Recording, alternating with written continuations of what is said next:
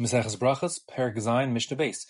We continue now with the halachas of Zimun, the obligation to invite the others with whom one ate to bench together. And in the Mishnah's conception, the way it would work again is that the person who is the mizamen, the one who invites the others, so he would also do the, all the benching and say the words of the benching, and the others would simply listen and be yotzi through what's called shomea kaona, they would listen in, much the same way we have Kiddush on Friday night. One person makes Kiddush, others listen in. And they would say Amen to the brachas and be Yotzi, fulfilling their obligation uh, for benching in that way. Now, in the way we bench today, there's almost like a, on your marks, get set, go, three different stages to the, the Zimun process. Um, whereas in the Mishnah's time, it's only considering just the go part. That is to say, nowadays when we do a Zimun, the first thing we say is Rabosan Nevarech, which means, my friends, let's bench. And that's the on your marks. Um, then there's the get set, which is um, when we say Bershus Maranan Rabbanan Rabbasai, which means I'm I'm about to start benching now. Pay attention. I'm taking with leave, with your permission, I will now uh, begin the benching. That's the get set. That's the on your marks and get set. But the actual go, the zimun in earnest, begins with the with the words nevarech, as in nevarech shachal mishalo. Let us bless, let us bless nevarech shachalnu, the one from whom mishalo, from whom we've eaten. So that's the part we're talking about. Here in Mishnah Beis, we say um, who can be included in the count for the zimun. Let's say you have um, two men who ate together, and the third person, uh, the Mishnah says nashim vavadim ukatanim. If that third person would be a woman or an eved, that of course is a, a Eved Kanani, because an Eved Ivri, a Jewish Eved, is a full-blown Jew. An Eved Kanani is like a quasi-Jew only. Chayiv and mitzvahs like women, like we said before. Ukatanim, those are minors, uh, haven't yet become bar mitzvah. So those, if that would be a third person, either any of those three categories, ein mizamnin alehem, you can't use them as your third. Um, now, the reason why each of these three different categories of persons are excluded from being the third near Zimun are totally different. The first, women, is because, as the uh, the Mishnah Berurah's lashon is that it's it's not it's not uh, na'eh, it's not it's inappropriate for women to be included in the Zimun with the men. Um, this isn't talking about some sort of like inappropriateness with regard to sneas. Um, it's more along the lines of um, men and women have a different level of chiyuv in terms of the benching, and perhaps men and women have a different level of understanding of the benching, because women, at the time of the Mishnah, for example, certainly many were illiterate. The Rosh brings they didn't understand the benching, and so on. The, and the Ramah similarly says even if they don't understand the words, and so on and so forth. So women are excluded because of propriety, um, but women are actually able to bench on their own with a zimun.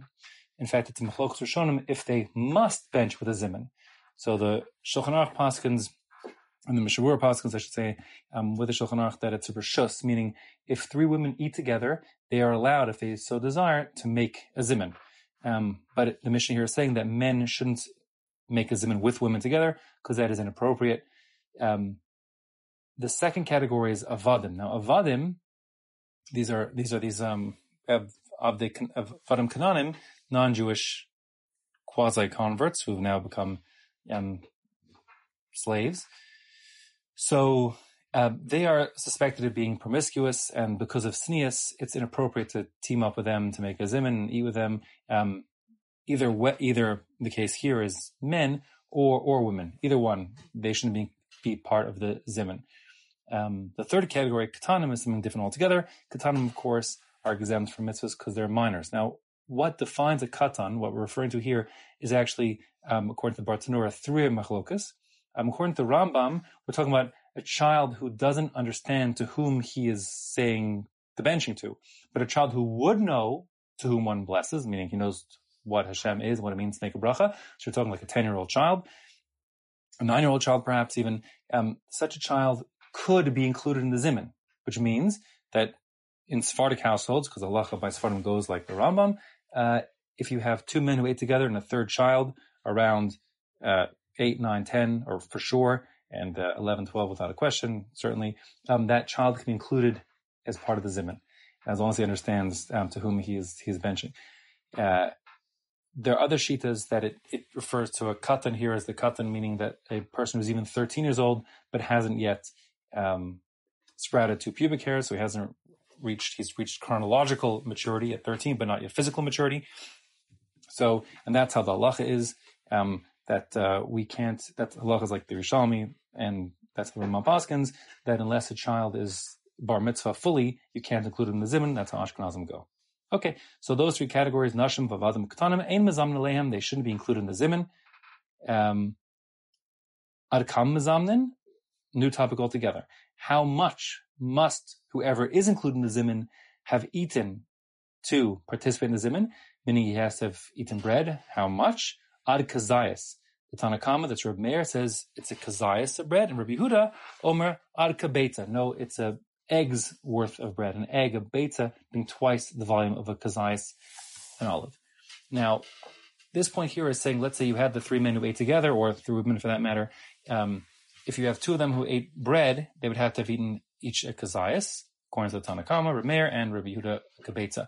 The third person also has to have eaten um, a kazayas or kabetza, and it's machlok to if it must have been a kazayas or kabetza of bread. Um, we um, are no yes that for to bench you need three people who eat a kazayas of bread. Halacha is like the Tanakama, as opposed to Rabbi Yehuda who says it's a full kabetza.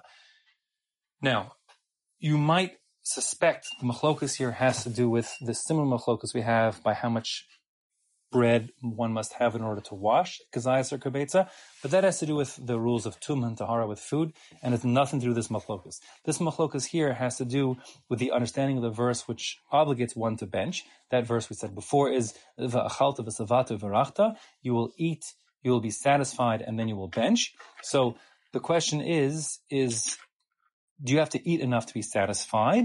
And a simple olive's bulk of food is not satisfactory. The, the one doesn't get satisfaction from eating such a small amount of bread, and therefore he wouldn't need to bench on that, says uh, Rabbi Yehuda. And Rabbi says, no, achalta means eating, and the savata means drinking.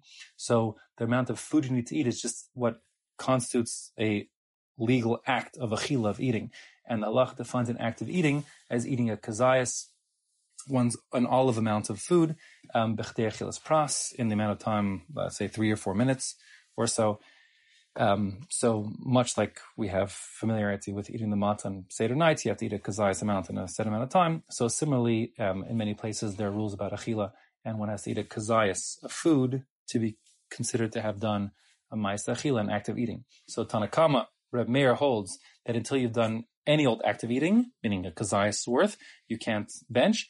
And Reb Yehuda says, no, the pasuk that requires benching requires savata, some satisfaction, and a kazayas alone doesn't confer satisfaction. One has to have a full kubetza and eggs amounts of worth to have the satisfaction, says Rabbi Yehuda. But again, halacha is like Tanakama, that we bench even on a single zayas, olives amount, and the zimun requires three people to each have eaten one uh, olives amount, a zayas amount of, of bread.